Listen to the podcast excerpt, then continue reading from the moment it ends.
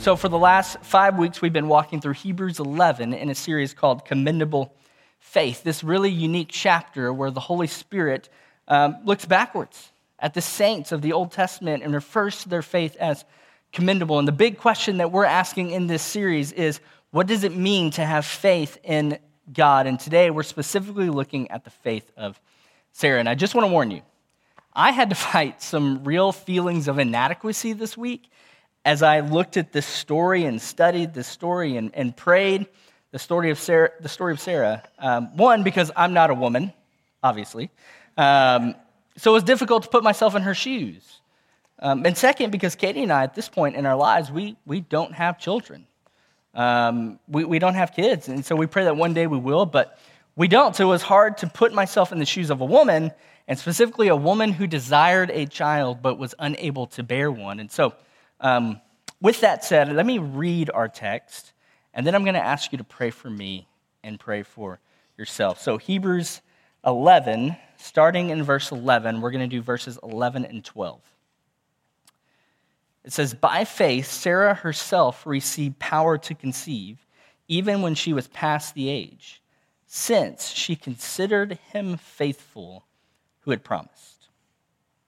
Therefore, from one man, and him as good as dead, were born descendants as many as the stars of heaven and as many as the innumerable grains of sand by the seashore. Okay, here we go. Here is what is tricky about Sarah, the story of Sarah. There is nothing, other than I'm a man and she's a woman, um, there is nothing in the scriptures other than these few verses in Hebrews that actually speaks of Sarah's faith, right? And so in, fact, we'll see in a minute that in Genesis, she actually demonstrates anything but faith, that she's actually full of doubt. So the question is how is it that she is included here in Hebrews 11, that she would be commended for her faith? That's the question that we're going to try to answer this morning. But first, we're going to do a quick overview of the story of Abraham and Sarah so that we can have a uh, clear picture of the weight of the statement that we just read in Hebrews 11. It was actually an incredible statement. So go to um, Genesis 11 and go to Genesis 11. Kyle talked about this a little bit last week, but in Genesis 12, God comes to Abraham and he makes a declaration. He says, Abraham, go. I'm going to make a great nation from you. Through you, all the nations of the earth will be blessed. But there's one problem, right? And it's a big problem. Abraham has no child at this point. In fact, it would be impossible for him to have a child. So look at Genesis, Genesis 11. In Genesis 11, we see Abraham's family tree. I'm going to start, uh, I'm actually going to start in verse 29. It says, Abram and Nahor took wives. The name of Abram's wife, and by the way, um, Abram, Abraham, Sarai, Sarah, I'm going to unless I'm going to read it as in scripture, but I'm just going to talk about Abraham and Sarah because God's going to change their names in a couple chapters anyway. So just so there's no confusion there. So Abram and Nahor took wives. The name of Abram's wife was Sarai, and the name of Nahor's wife, Milcah, the daughter of Haran, the father of Milcah and Iscah. Now, Sarai was barren. She had no child. So here's the question If your offspring is going to bless the nations, what do you need? An offspring. Good answer, guys. Right. But Sarah was barren, and that's a problem. And thus begins this great tension from Genesis 12 all the way to Genesis 21. How is God going to fulfill this promise? Now, if you would for a second, just imagine the stress. Imagine the stress if you're Sarah, right? God has promised that generations of that will come from Abraham, that, that will be like the dust of the sand. That's what he says in Genesis 13. When he reaffirms his promise, he says in Genesis 13, 14, the Lord said to Abram after Lot had separated from him, Lift up your eyes and look from the place where you are northward, southward, eastward, westward. For all the land that you see, I will give to you and to your offspring forever. I will make your offspring as the dust of the earth, so that if one can count the dust of the earth, your offspring also can be counted. Think about Sarah here. Can we assume, infer, that she felt insufficient? Can we assume that she felt inadequate? I think so, especially considering that during this time in history, a woman's ability to bring forth children was everything. That, that was the expectation and the only expectation of the culture. culture. That is what she contributed. Your children was your honor, they were your worth, they were your security. And a woman who could not bear children during this time was looked at by the culture as a disgrace. Imagine the weight on her. Before God had even made a promise to her and Abraham, she was probably already alienated by her husband, by the culture. And then God comes and makes a promise that her child would be a blessing to every person on the planet. I mean, the weight on her had to have been enormous. It had to have been so alienating for her. I mean, look at the rest of her story. Look at their story in Genesis 16. We all, many of us know what happens in Genesis 16, but look specifically at what she says. Genesis 16, 1. It says, Now Sarai, Abram's wife, had borne him no children. She had a female Egyptian servant whose name was Hagar.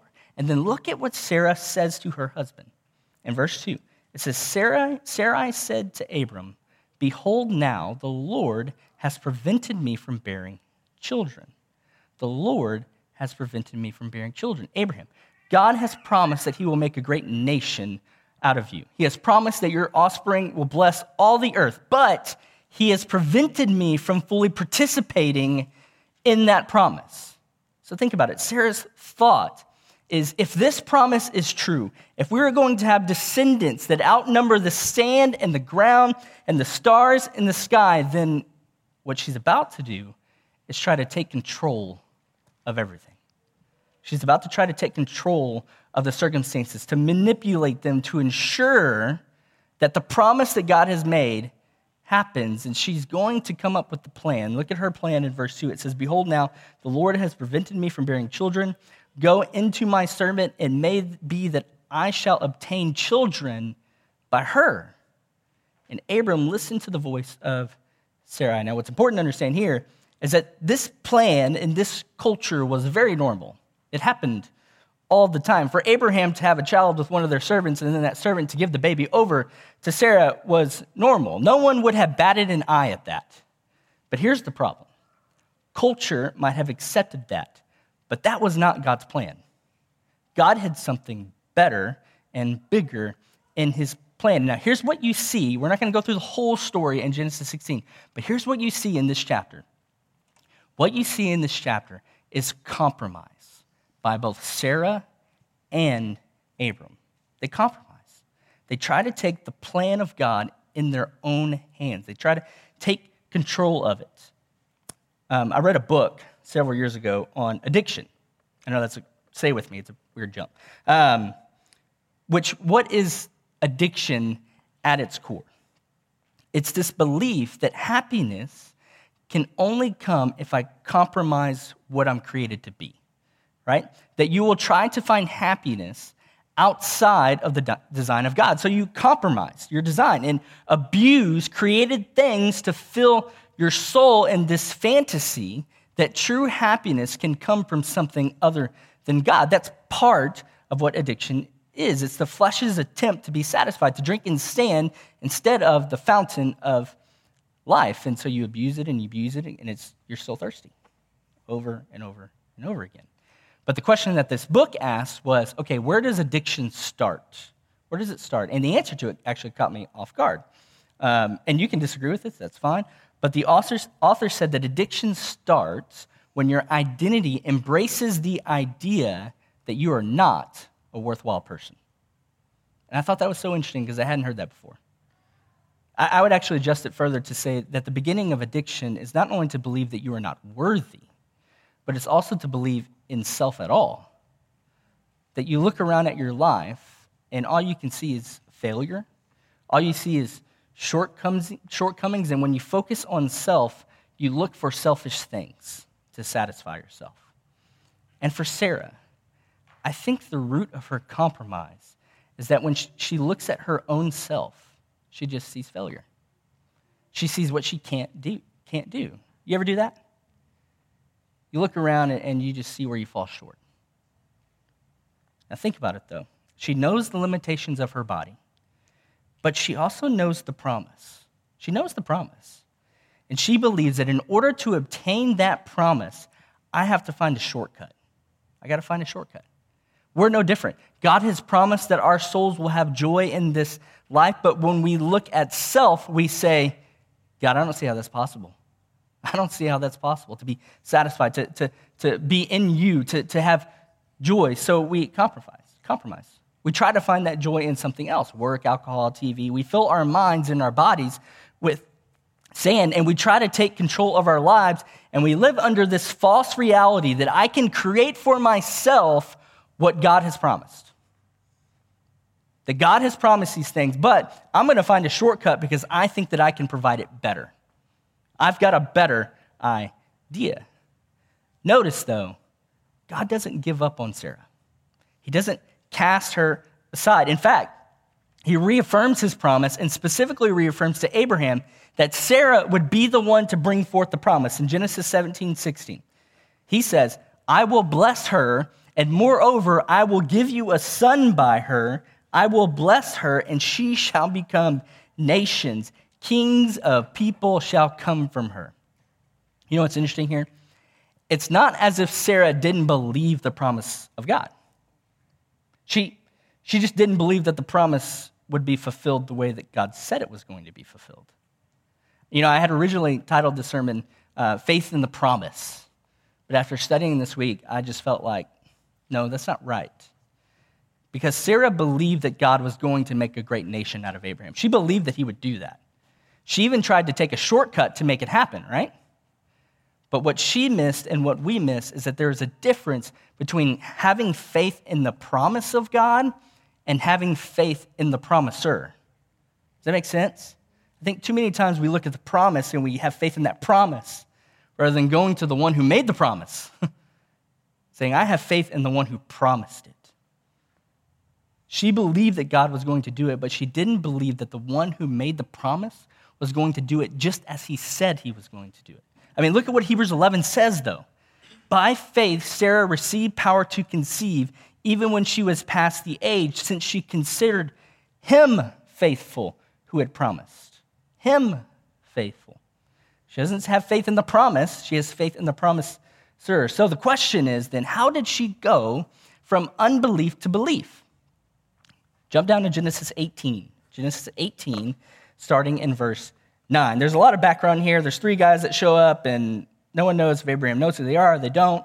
But from 9 and 10, it goes from three guys to the Lord's there. And we don't know all the details about that, but um, verse 9 they said to him, Where is Sarah, your wife? And he said, She's in the tent. Now, before we move on, consider something that I think is important for this moment.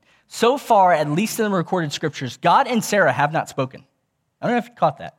God and Sarah have not spoken. God has only spoken to Abraham. God has only revealed his promise to Abraham, but this moment is significant because Sarah is going to be present for this moment. This moment, I think, is for Sarah.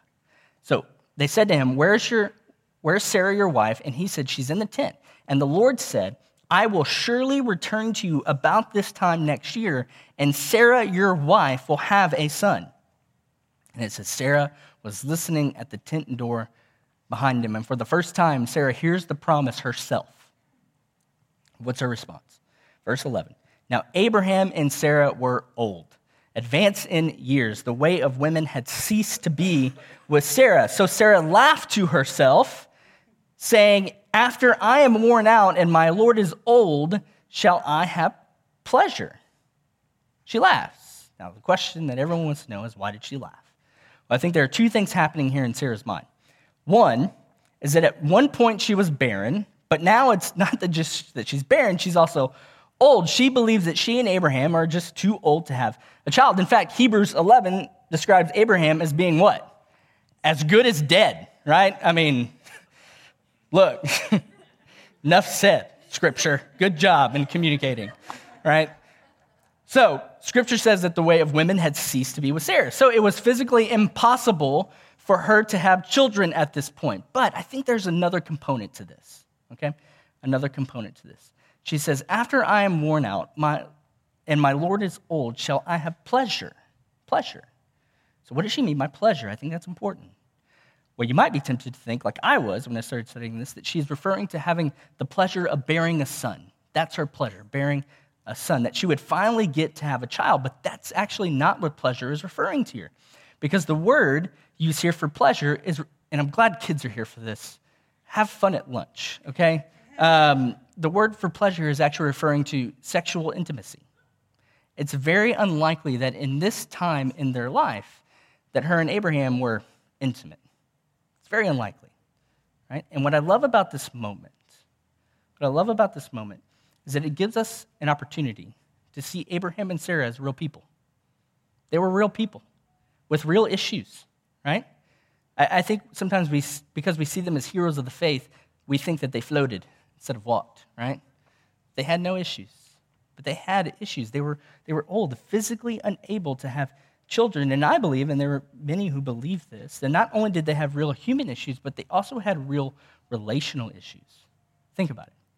After everything that had happened, the shame that Sarah had to feel for being barren, not being able to produce a kid, after everything that happened with Hagar in chapter 16, I'm willing to assume, and of course, this is an assumption here, um, that they were pretty alienated from one another Abraham and Sarah. And I'm going to say this, and it's going to sound weird. I think God is saying to them, hey, in one year, you're going to have a child. So here's what I want you to do I want you to have sex by faith. I want you to believe. Now, why do I believe that? Well, consider this. Could God have made Sarah pregnant without her and Abraham getting together? Could God have just made Sarah pregnant? Duh, look, Jesus, right? But he didn't. He said, Y'all get together. So basically, he's saying, Hey, you two, get busy because I'm going to be back in a year, right? Do this in faith. I think it's in, because in this moment, God doesn't just want to reassure his promise to Sarah, but I think he also wants to heal Abraham and Sarah's marriage in me, not me, in God's in me. God doesn't just want to give them the miracle of a new child, but He also wants to redeem who they are before Him as a couple. So she hears this and she laughs to herself. And this laughter from Sarah, it's a laugh of despair. It would be like if you walked up to me, you looked me up and down, and you went, You could be an NBA player. I would do exactly what you just did right there. I would laugh, right? Thanks, Rich, for proving my illustration, right? I, would be like, what are you talking about? Like, I'm 5'8, that's what my driver's license says, at least, right? Like, I, am out of shape, I shoot air balls. Like, I, there's no way that I could be an NBA player. Well, she laughs. She says, there's no way.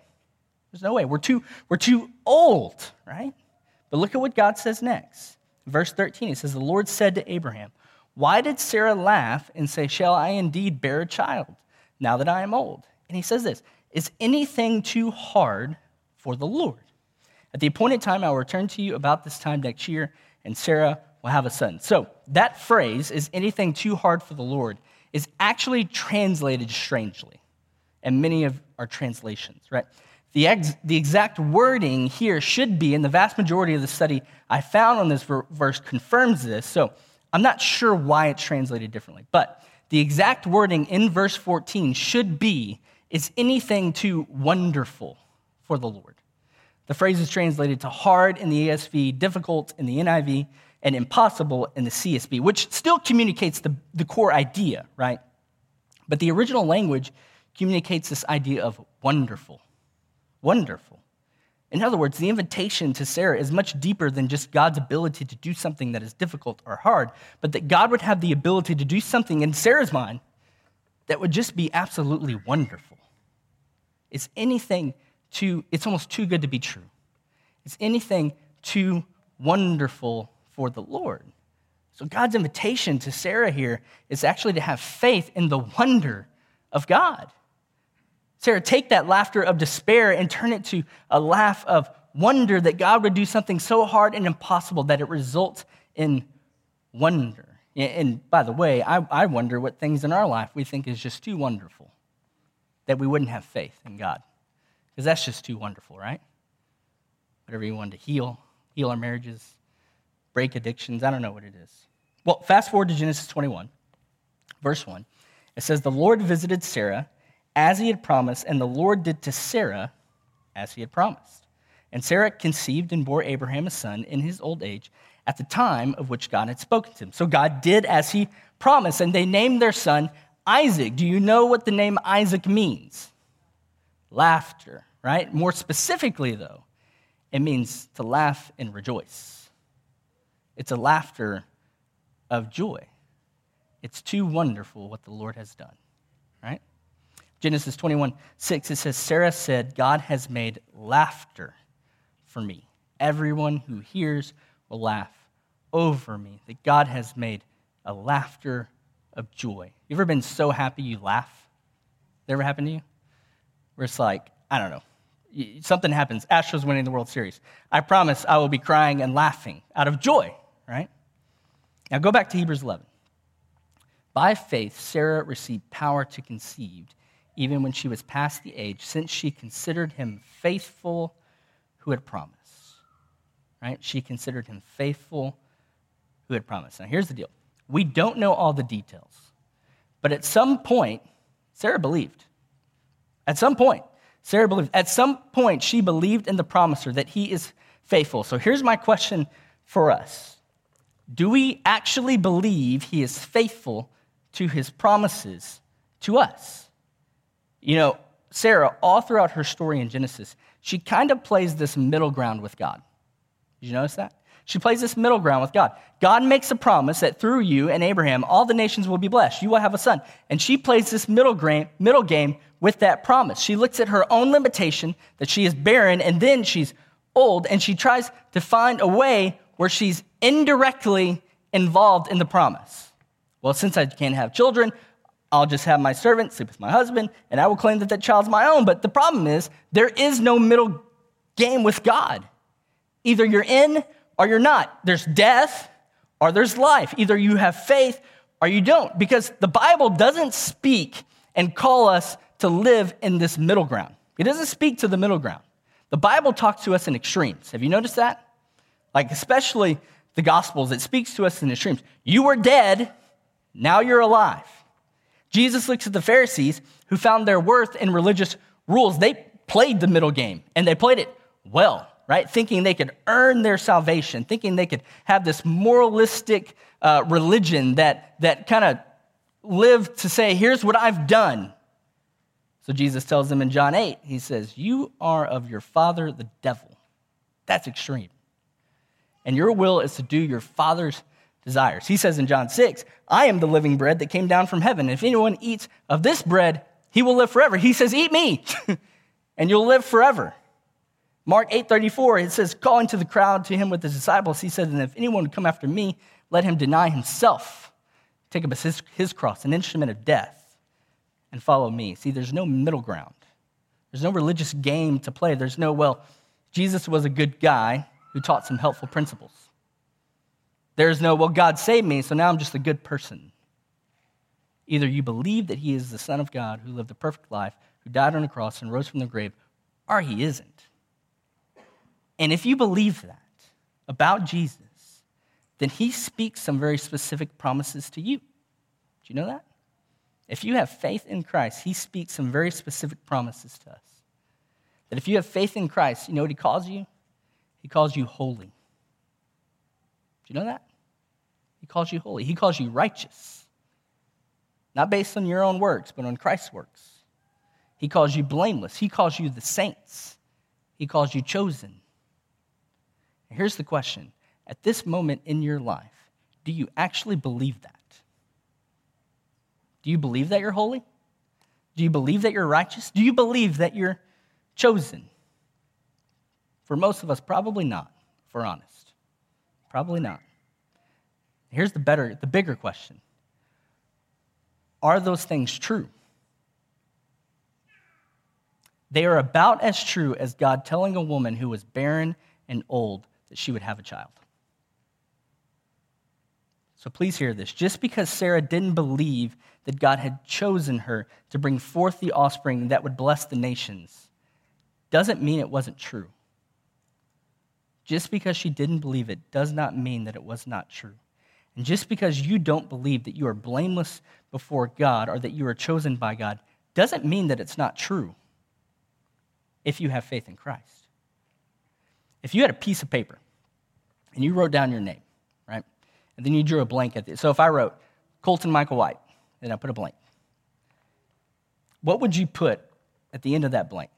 Not about me, about you, right? So, you know, imagine putting your name on a piece of paper and then putting a blank. What would you put at the end of that blank? Would you put insignificant, failure, disappointment? Or if you were honest, would you put something like attempt to be moral, church attender?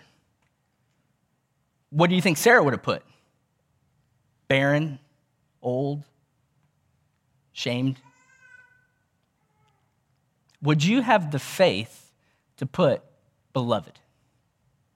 You are a loved one of God. Would you have the faith to put righteous, holy, chosen? Think about it. Do you really actually believe that?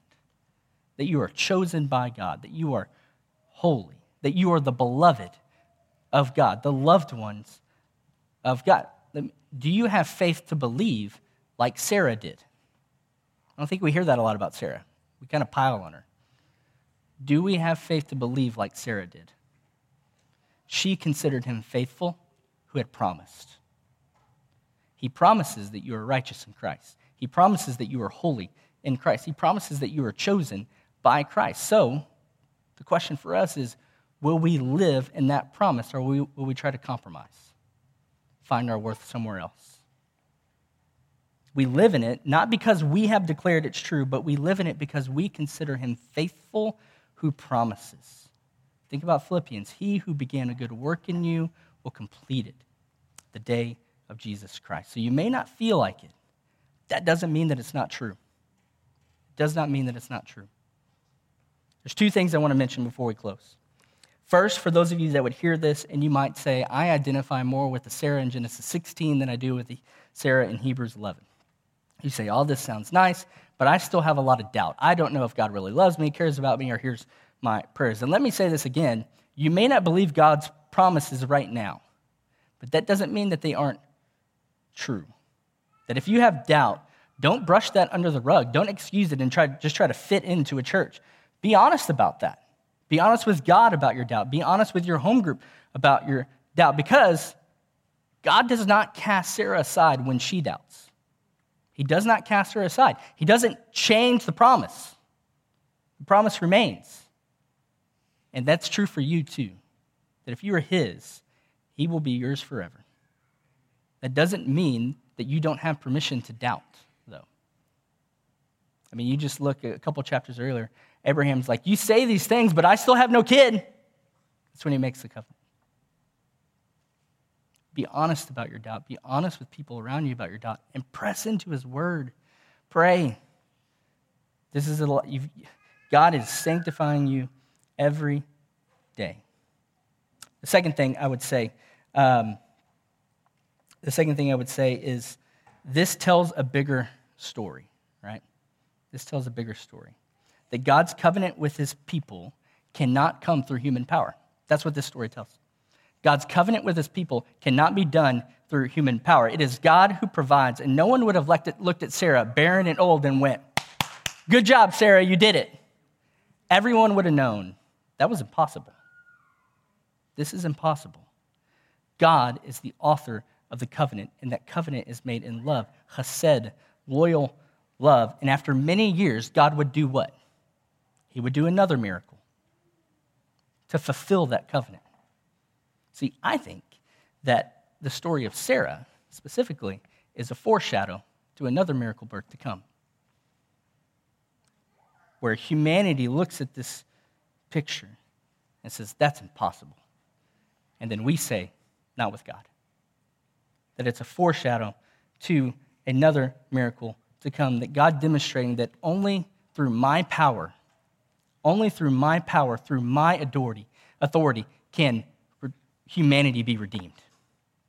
And that child, the one that would come thousands of years later, would fulfill one covenant and begin a new. Hebrews 10 16, it says, This is the covenant that I will make with them after those days, declares the Lord. I will put my laws on their heart and write them on their minds.